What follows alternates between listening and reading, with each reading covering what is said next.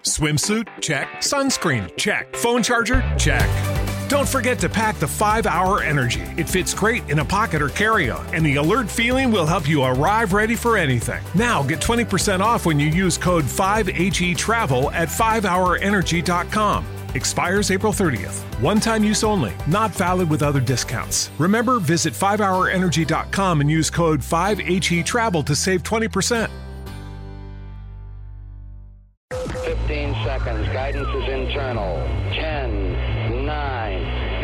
Ignition sequence start. Space Nuts. 5, 4, 3, 2. 1, 2, 3, 4, 5, 5, 4, 3, 2, 1. Space Nuts. Astronauts report it feels good. Hello, once again. Thank you for joining us on the Space Nuts podcast. My name is Andrew Dunkley, your host, and joining me, as he does every week without fail, because he has no choice, is Professor Fred Watson, astronomer at large. Hello, Fred. You're right. I have no choice whatsoever. well, your animals demand it. They they enjoy they enjoy their 15 minutes of fame, and it is mandatory. yes, yes. Look, I've got um, a written uh, a written command to to do this every week. Uh, but yep. that's all right. It's a lot of fun, and um, and hopefully brightens up somebody's life. well, I think so. We get we get um, some positive feedback. Yeah. Uh, very few critics, although um, you know they they are there from time to time, mostly correcting something I might have said, which is surprising in my game. But uh, anyway, uh, we, we welcome all feedback, of course. Now, today, Fred, we're going to look at the leaky International Space Station. It's um, got a bit of an issue at the moment. Uh, we'll also be looking at the um, uh, ice moon of Europa. It looks like there's some uh, activity there involving the pole and uh, uh, and something to do with the cracks in the surface, and some listener questions. Uh, one about telescopes and atmosphere, and whether or not we'd be better off doing our observations from somewhere else. Well, we we do with Hubble and the um, uh, the the future um, orbiting telescopes that they're talking about. But um, yeah, could we establish something somewhere else? Perhaps that's a good thought. And uh, another uh, question from Will in Phoenix about going to Mars via Venus. That's sort of like um, going to the United States from Australia via Europe. Which is the longest way to go, uh, but uh, we'll we'll look into that. Uh, but first, Fred, what's happening on the International Space Station? Did somebody, um, you know, do too much heavy duty sewing and stick a needle in it and the air's leaking out? What's going on? well, that's a great question. As as of the present time, as we're recording this, uh, the source of the leak has not yet been found, and I, I think Ooh. that the the three astronauts on board, whose names are Chris Cassidy, Ivan Vagner and Anatoly Ivanish, uh, sorry, Ivanishin, two Russians and an American. Uh, I think they are all located in a sort of safe module. You remember the International Space Station's got something like 12 individual modules that are all connected by airlocks.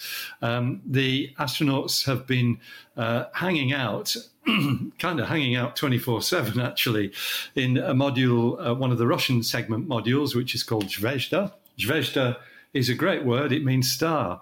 Uh, and so they're in the star at the moment, I think. They may have come out. Um, so the idea was and, and, just give me, let me give you a bit of history. This leak apparently appeared quite a while ago, uh, but within the mm. last few weeks has got significantly worse. It's still not at a level where anybody's panicking, but it does need to be found. Excuse me, uh, with my throaty frog again.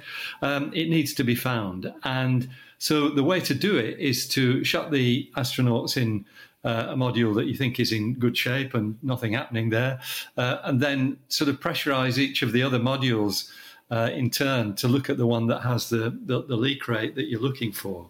Um, and as far as I know, that has not yet been found. Um, it, you know, it's one of the. This is one of these things that moves very quickly. By the time this podcast goes to air, it may well have been found, and the panic might be over.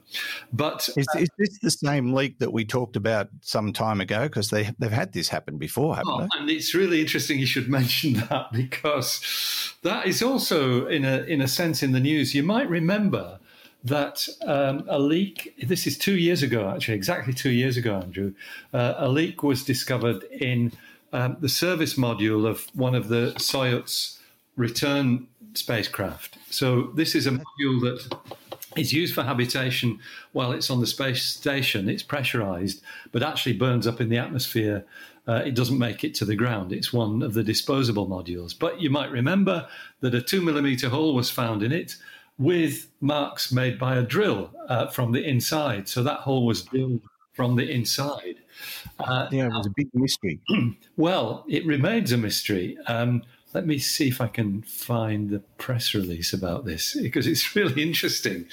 Um, the the Russian space agency Roscosmos uh, basically uh, put in a major investigation about this to find out when it happened. Did it happen on the ground? Did, was it a mistake? Was it intentional? Was it somebody on the space station itself who drilled a hole because they wanted to get home quickly or something like that because they were going stir crazy in the space station. Mm. Those were all questions that were raised. Um, and there has been a development which actually took place uh, late last year. Um, so the, apparently, Roscosmos now knows what happened. But they're not telling anybody. oh, really? And, and it, that's based on uh, comments by the head of Roscosmos, the head of the Russian space agency, whose name is Dmitry Rogozin, he was talking at a youth science uh, conference, and uh, he's quoted as saying, the hole was in the living quarters of the capsule. It has long since burned up on re entry. We took all the samples. We know exactly what happened, but we won't tell you anything. We do need to retain some sort of secrecy. and apparently people think that was a tongue-in-cheek thing. But NASA doesn't know what happened. Um, it's um, you know it, it, it's so the Russian Space Agency clearly has done an, uh, an investigation, found out what it was, but nobody knows. That's oh, I'm busting to find out now. Yeah, well, I think everybody is. Um, apparently, uh, fascinating and a little bit creepy all at the same time. Yeah, this press release says uh, something is along the lines Roscosmos. Sorry, I'm reading from a press release here, which I should quote comes from Science Alert. Um, Roscosmos con- continued to conduct its investigation, and the news agency reported that it was a mistake made during manufacturing, which Rogozin, the head of Roscosmos, swiftly denied.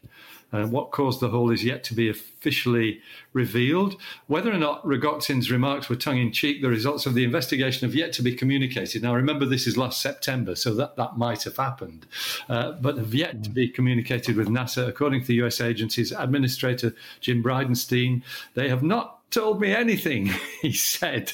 I don't want to let one item set the relationship back, but it's clearly not acceptable that there are holes in the International Space Station. And he, he would, he, ah. he, said he would also speak with uh, with uh, Dmitry Rogozin, and that might have happened. They might have sorted it all out. Uh, but that's, yeah. well, well, well, maybe maybe Roscosmos is remaining silent because they're negotiating a deal on movie rights. Could be. That's right.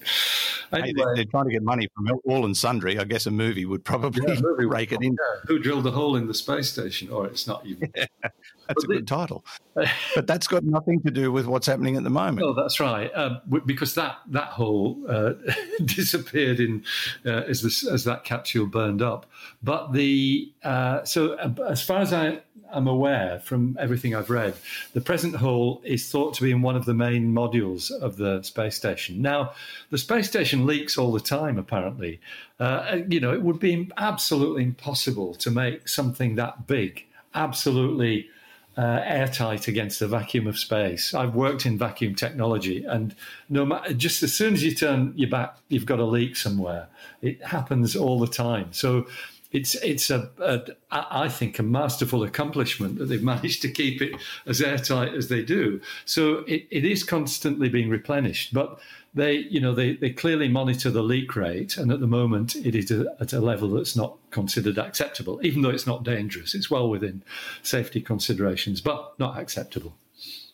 Well, maybe they should do what they did in Mission to Mars and just squeeze out some Dr. Pepper and it'll just suck its way through the void, and voila, they'll find the hole. yeah, yeah, maybe that's right.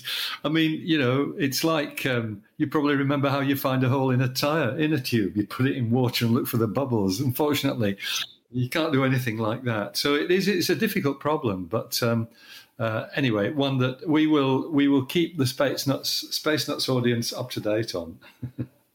How far does it have to go before it becomes a critical situation. Uh, if they're in a safety zone now, that suggests there are concerns. Yeah. Oh, the concern is, you know, you don't want it to get worse. So we'll see. We should... And yet, that, that's what's happened. It is. It has, it has actually worsened. Yes, that's right.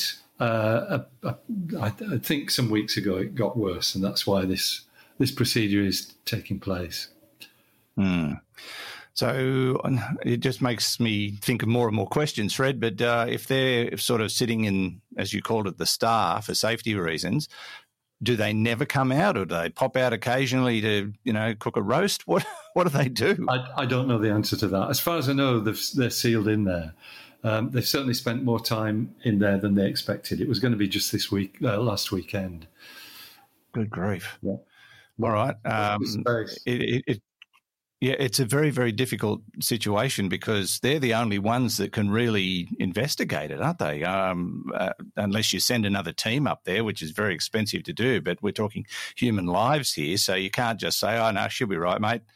Although yeah. that's I mean, what Australians. Much of much of the investigation will be done from the ground. Um, you know, you can't go. So they've got they've got the telemetry to actually. that's right. Yeah, keep an eye on this. Yeah. Ah, interesting. All right. Well, hopefully soon we'll we'll find out what it is, why it happened, and hopefully they can fix it with a bit of chewing gum or something, and all will be okay.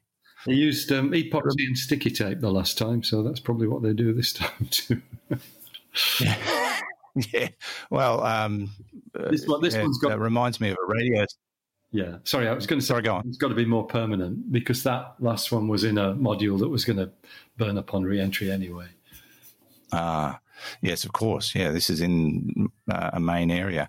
But uh, it reminds me of a radio station I worked for. Once I was looking at the control panel and the technician came out. He said, "Oh, he said it's a wonder of science." That I said, "Why?" He said, "Most of it's held together with chicken wire." I said, "What?" He said, "Yeah, the radio station's wired with with chook fencing." I said, "You're kidding." He said, "The best stuff. Yep. The best stuff. It does the job." and I'm looking at this, and I thought, "Oh my goodness." Anyway, um, we, we, we stayed on air until a council uh, motor mower went through our cable, which had never been buried, knocked us off air for two weeks because the part was in America. Oh, there you it go. blew up the transmitter. Mm. But that's um, a very different problem to the one they have on the International Space Station. So hopefully, uh, in the not too distant future, we will have uh, positive news on that scenario. You're listening to Space Nuts with Andrew Dunkley and, of course, Professor Fred Watson.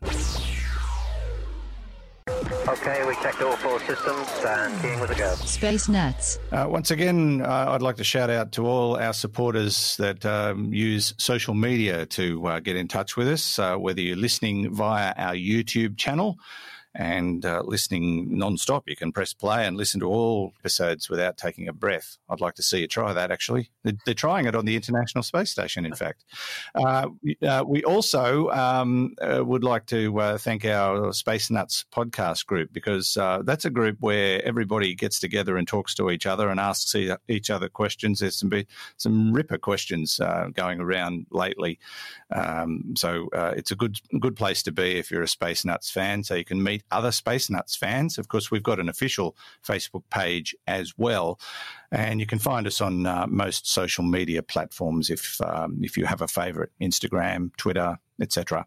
So um, thanks to uh, uh, thanks for supporting us on the social media platforms where uh, we make our presence felt. Now, uh, Fred, uh, we're going to look at the icy moon of Jupiter known as Europa. This is one that uh, they've, certainly looked at as a potential place for um, searching for life. It's also uh, well known for its uh, incredible cracks and, and uh, amazing surface.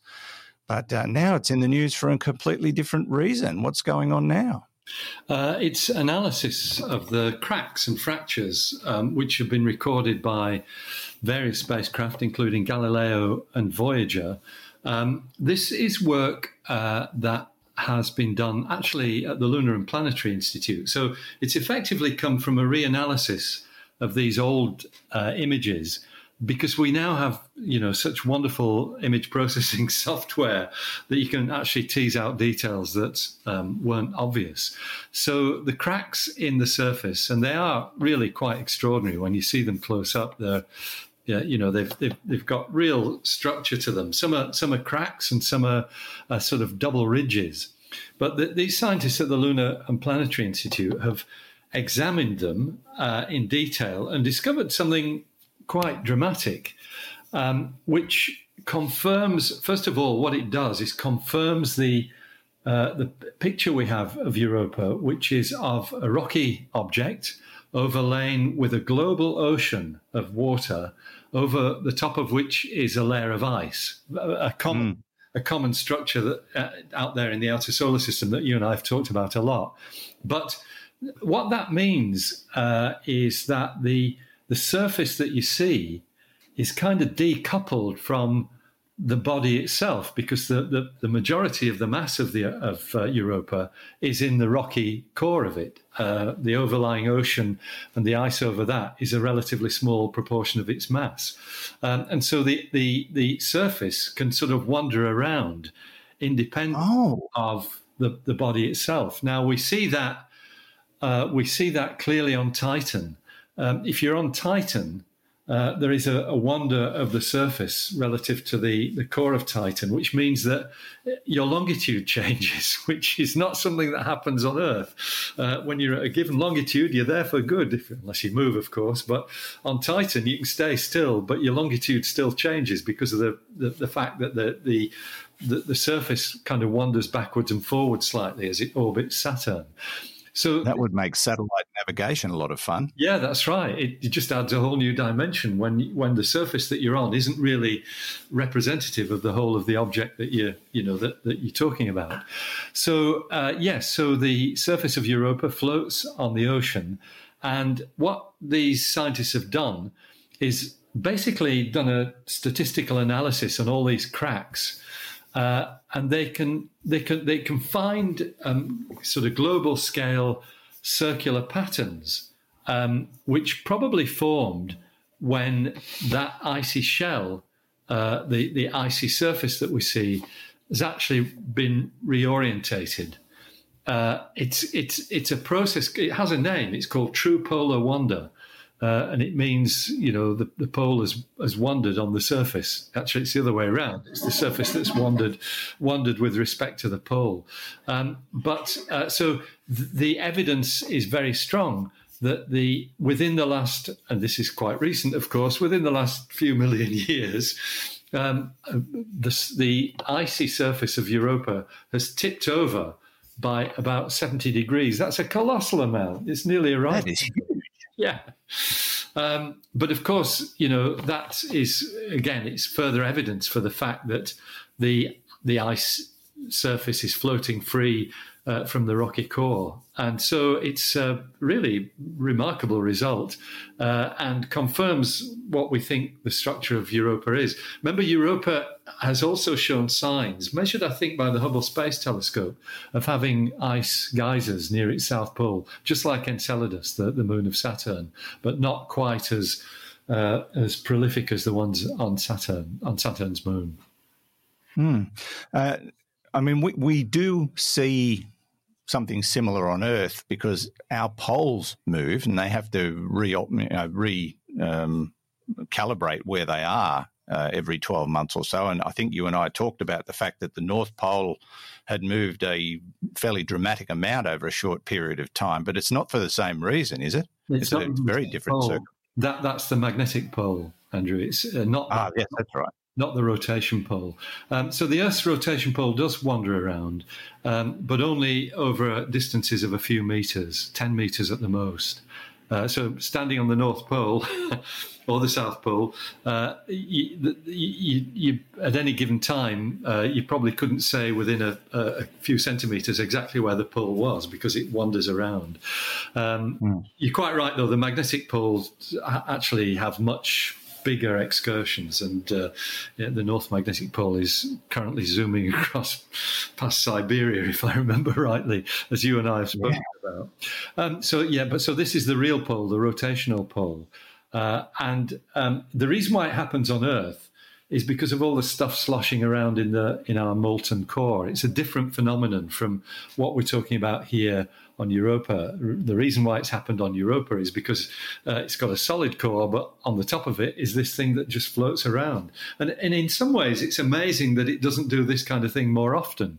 You know, you might you might imagine that if the surface is decoupled from the from the center, um, the surface could do whatever it likes. Uh, but there is clearly some stability in there that that, um, that, that that keeps it reasonably aligned over long periods. Remarkable. Would that be yeah. gravity or something uh, that, that, that's holding it in place. It sounds like it's not continuously sliding around on yeah. itself, so it, it, it, has periods of, of non movement. Yeah, but over time, it sounds like it's really swung around a few times. it, it is to do with gravity, and it's um, you know it's all. I guess it's if you think of it as being like a flywheel. Uh, you know, the thing, the, the core is rotating.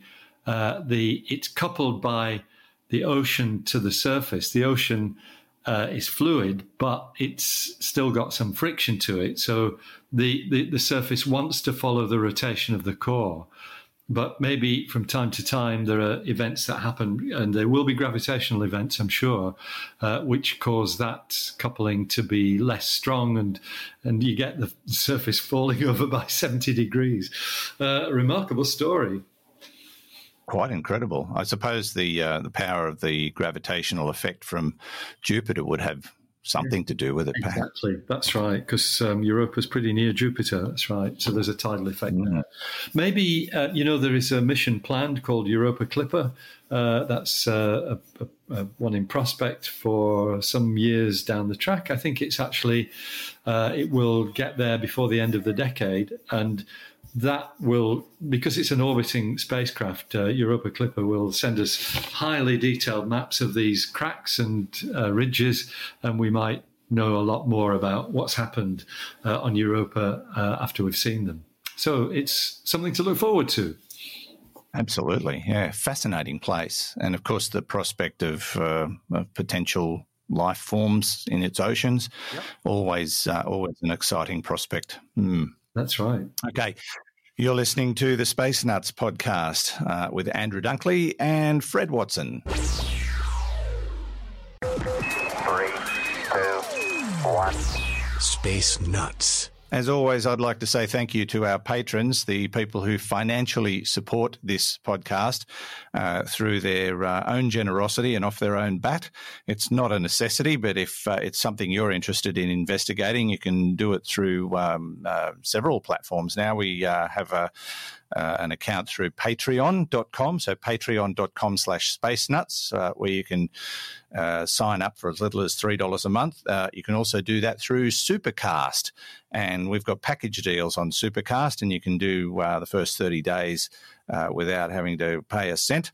Uh, you can also do it uh, through our ACAST platform. That's our major platform for distribution of the podcast. They have a, um, a donation service there as well. You can find all the details on our website.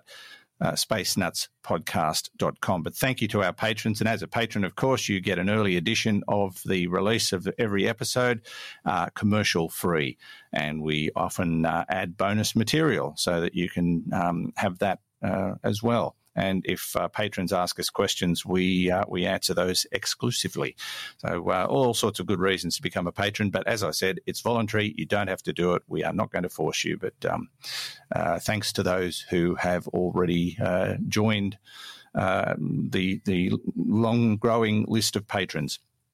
Now, Fred, uh, it is question time, and we've got a couple of audio questions today. Uh, this first one um, is uh, from somebody unidentified, but we've kind of figured out they're Australian, so we're going to call him Aussie. And here is his question. Hi, guys. My question is about telescopes and the atmosphere. Uh, in that, has a measurement been developed for how good the image is through an atmosphere. would it be better on another surface, say the moon or a planet or another moon of another planet? Um, has measurements been done anywhere else other than the Earth? Um, so, sort of when we get to Mars or things like that, would we be able to make better use of telescopes on those uh, in those places? Uh, great show. Keep up the good work. Uh, long time listener. Thanks, guys. Thank you. Going call you Aussie, um, um, but thank you for the question. And uh, he brings up an interesting point, and you and I have discussed before, Fred, uh, the issues of um, you know the atmosphere making certain observations uh, difficult from the surface of the planet. Um, but some of that was overcome with the Hubble Space Telescope and uh, will also be overcome even more by the James Webb Telescope. But what about setting up telescopes on the Moon or on Mars uh, or, or, something like that? Would would there be advantages in that in the future?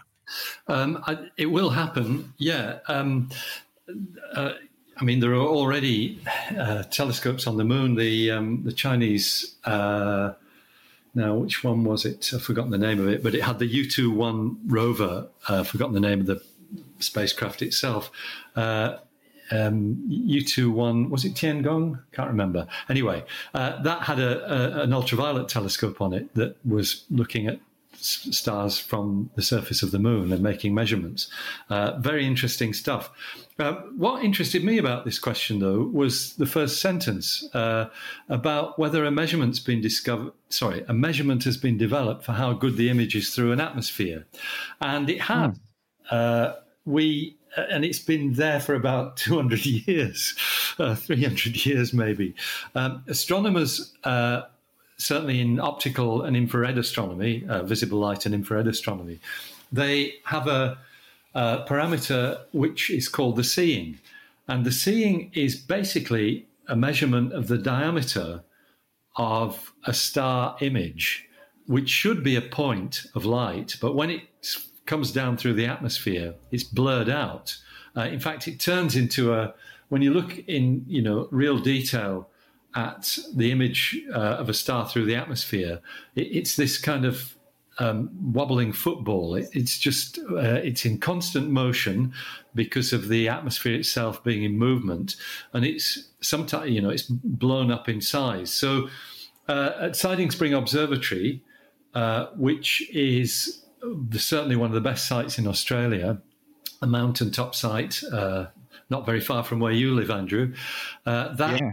uh, you took me up there one day, and it was bitterly cold. It was so cold up there. Yeah, yeah. That well, that's tends to be what happens on, on mountains. Anyway, um, it, it, the seeing is typically one to one and a half arc seconds. That's that's reasonably good seeing. Uh, so an arc second is one three thousand six hundredth of a degree, uh, the, the size of a dime or a dollar coin at uh, five kilometers. It's a tiny angle, um, but it should be less than that. If there was no atmosphere, it would be simply a point of light. Um, mm. So one and a half, one to one and a half arc seconds is reasonable seeing. Uh, on in bad weather, it can blow up to 10 arc seconds. And that what that means is your light is so dis, um, diluted that you hardly see anything. Um, however, on the best observing sites in the world, it's much less than that. In Chile, they get seeing down to a third of an arc second um, m- much better than we get because the atmospheric conditions are better. So that is the measurement. There is another one that's related to that, and it tells us a little bit more about the structure of the atmosphere. It's something that we call R naught, and R naught is the characteristic size of a, of a cell of warmer or cooler air. Um, it's it's a measurement, and it's usually measured. You know, it's of the order of a meter, something like that. Uh, on a site with very good seeing, it might be much more than a meter, uh, but for somewhere like Siding Spring, it's probably less than a meter. Uh, it's the it's the size of a blob of air that's going past the uh, a warmer or cooler air that's going past the, the telescope.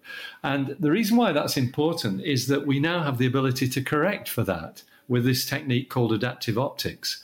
Um, so you can sense actually using lasers usually, but you can sense the, the passage of these blobs of air across the, the, the, the mirror of the telescope, usually at, at, at, all kinds of altitudes, low altitudes, high altitudes, uh, the whole thing.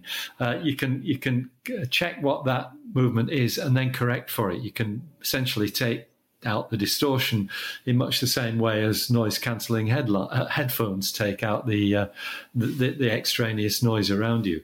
It's a it's a cancelling technique, and it's now really reached a stage of perfection that's taken twenty or thirty years to get there, but it's enough that it makes it worthwhile building huge ground based telescopes on the Earth. So we've got the the Giant Magellan Telescope coming up, 23 meter effectively. We've got the TMT, the 30 meter telescope coming up, and we've got the ELT, the European Extremely Large Telescope, which will have a mirror 39 meters in diameter. That will far outstrip the Hubble in terms of the detail it will see because of this adaptive optics technique. So we've figured out how to essentially eliminate the deleterious effects of the atmosphere. That's that's um, the blurring effect. There is one effect that you can't get rid of, though, and that is that the atmosphere absorbs certain wavelengths, in particular in the ultraviolet. And that's been one of the great strengths of the Hubble telescope. It's above the atmosphere, so it's very sensitive to the ultraviolet uh, region of the spectrum. Uh, and you can't deal with that on the ground. You've got to go into space for that. And maybe the moon, maybe Mars. Um, it's probably cheaper to put something in orbit around the Earth or in orbit around the Sun, which is what we've been doing. Uh, but eventually, when uh, you know when humans are uh, walking on Mars and walking on the Moon, we probably will have telescopes there too. So I suppose when we do ultimately, um, you know, have telescopes, maybe on the Moon, maybe on Mars, if they do go that way, will it make much difference to our perspective as we see things from Earth, given the, the scope and size of the universe? Will will would it be you know, minuscule variation? Yes. Um, you, you, the, sitting on Mars is the same as sitting on the Earth as far as the universe is concerned. Um, because even, you know, you're not even far enough really to see a difference in the positions of the nearby stars. Um, th- there is one. There's there's been one um, example though. It's a great question, Andrew. Uh, about um, two months ago, New Horizons, the New Horizons spacecraft, observed uh, a star which was simultaneously observed from Earth. And the the baseline of those two observations, because New Horizons is now I can't remember how far. It's seven or eight billion kilometers away. So there you've got a huge baseline uh, to, you know, for a, for a, what we call a parallax measurement, the the idea that you're looking from one position and another uh, to to see how a star, a nearby star, changes relative to its background. And so, some of the um, there was both the southern hemisphere star and a northern hemisphere observed with those observations. It was remarkable. Uh, you could see the difference because the uh, spacecraft is so far away from Earth. Interesting. Very good. And Ozzy, thanks for the question. Um, the short answer is yes. um, we could have just done that, I suppose, but um, wouldn't have been nearly as interesting. But appreciate the question. Thanks for throwing it up. Uh, now, let's um, move on uh, to our next question from uh, Will in Phoenix. Hello, Andrew. Hello, Fred. Uh, my name is Will. I'm in Phoenix, Arizona, in the United States. Um, I saw an article recently that was talking about the travel time from Earth to Mars.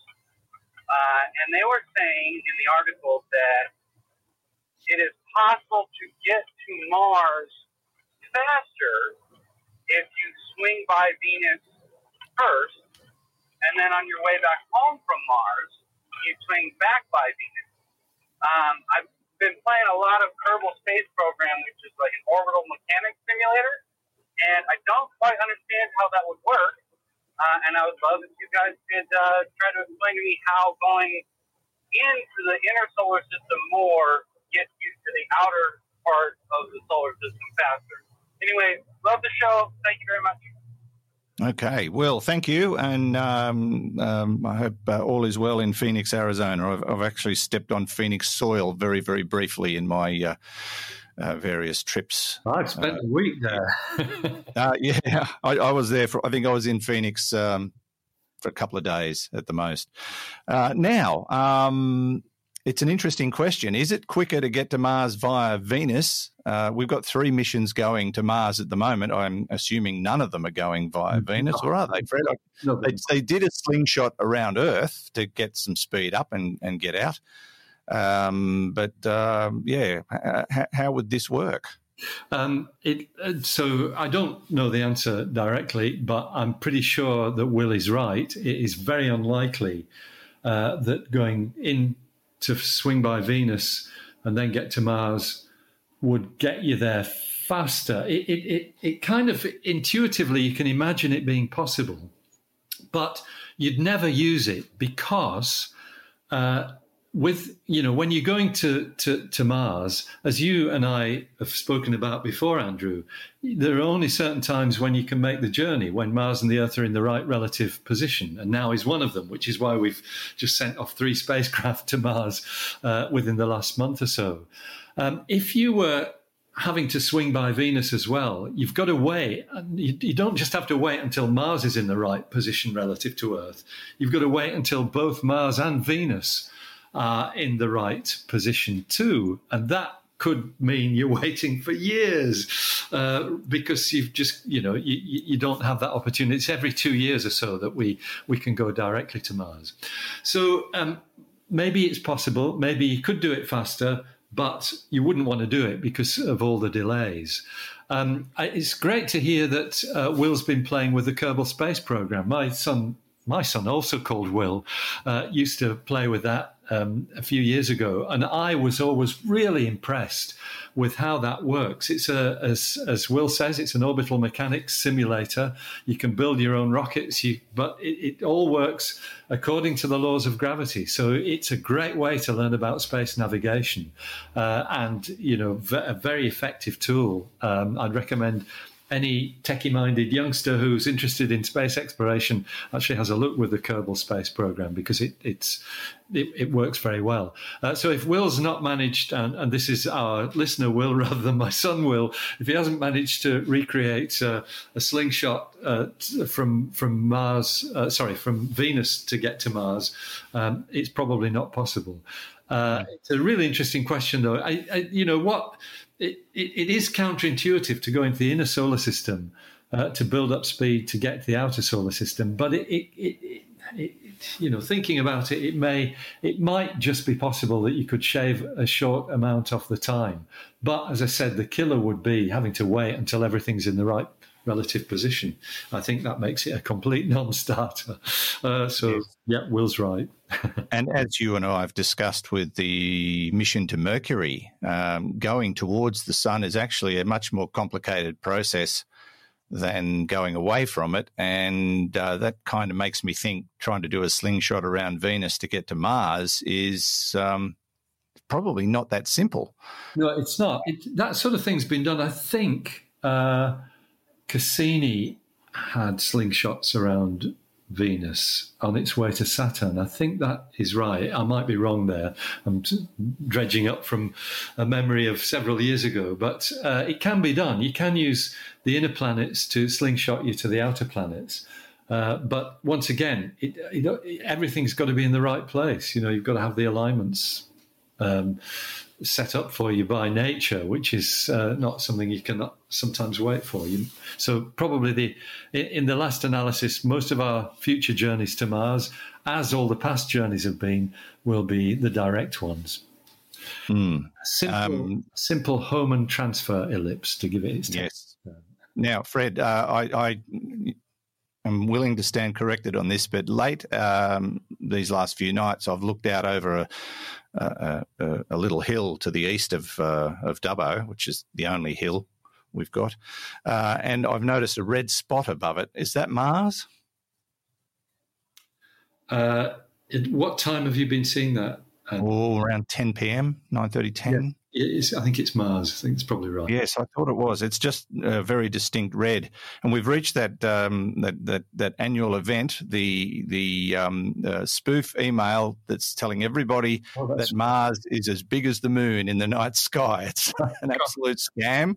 But It's Yeah. been going for, going for about a decade. That one, possibly longer. More. I think it was, um, if I remember rightly, it was 2003 when that close approach took place. So yes, Yes. A hoary old one is that. Yeah. So if you if you receive an email saying that the that Mars is going to be in the sky as big as the moon, it's a trick. I mean, it's a very clean joke. There's you know no one will get hurt, uh, or or their bank accounts won't be emptied. But it's a spoof email that's been going around for yeah probably 17 years now, Um, and it's still circulating. yeah, it's every 27th of August, I think, if I remember rightly, which was when the opposition took place. Yeah. it's funny. Uh, and anyway, Will, thank you so much for your question. Really appreciate it. Uh, interesting, very interesting indeed. Uh, uh, and Fred, that brings us to the end of yet another episode of the Space Nuts podcast. Thank you, my friend. Thank you, Andrew, too. And let's keep up the good work and we'll speak again soon. We will indeed. Uh, uh, Fred Watson, uh, astronomer at large, part of the team here on the Space Nuts podcast. And don't forget, if you would like to ask a question, you can email or message us, or you can go to our website and click on the AMA tab and record your message. Uh, as long as you've got a microphone on your device, uh, just press record, tell us who you are, where you're from, and ask your question. It's simple as, simple as that. Uh, spacenutspodcast.com and click on the AMA tab to um, to record a question. While you're there, you can check out Astronomy Daily. You can go to our shop where you can buy all the bits and pieces: t-shirts, polo shirt, shirts, uh, uh, coffee mugs. All sorts of memorabilia, and we've even got our bookshop there, where uh, all Fred's uh, highly intellectual books are, and my pretty dumb um, weirdo books uh, there as well. No, that's not fair on my grandfather because I wrote a book about him, but um, that one I'll stand by. The rest of them are just for fun. But uh, you can check it all out on the Space Nuts podcast uh, website. And uh, until next time, thank you again. We look forward to your company on a future edition of the Space Nuts podcast. Space Nuts. You've been listening to the Space Nuts podcast. Mission complete, Houston. Available at Apple Podcasts, Google Podcasts, Spotify, iHeartRadio, or your favorite podcast player. You can also stream on demand at bitesz.com. This has been another quality podcast production from bitesz.com.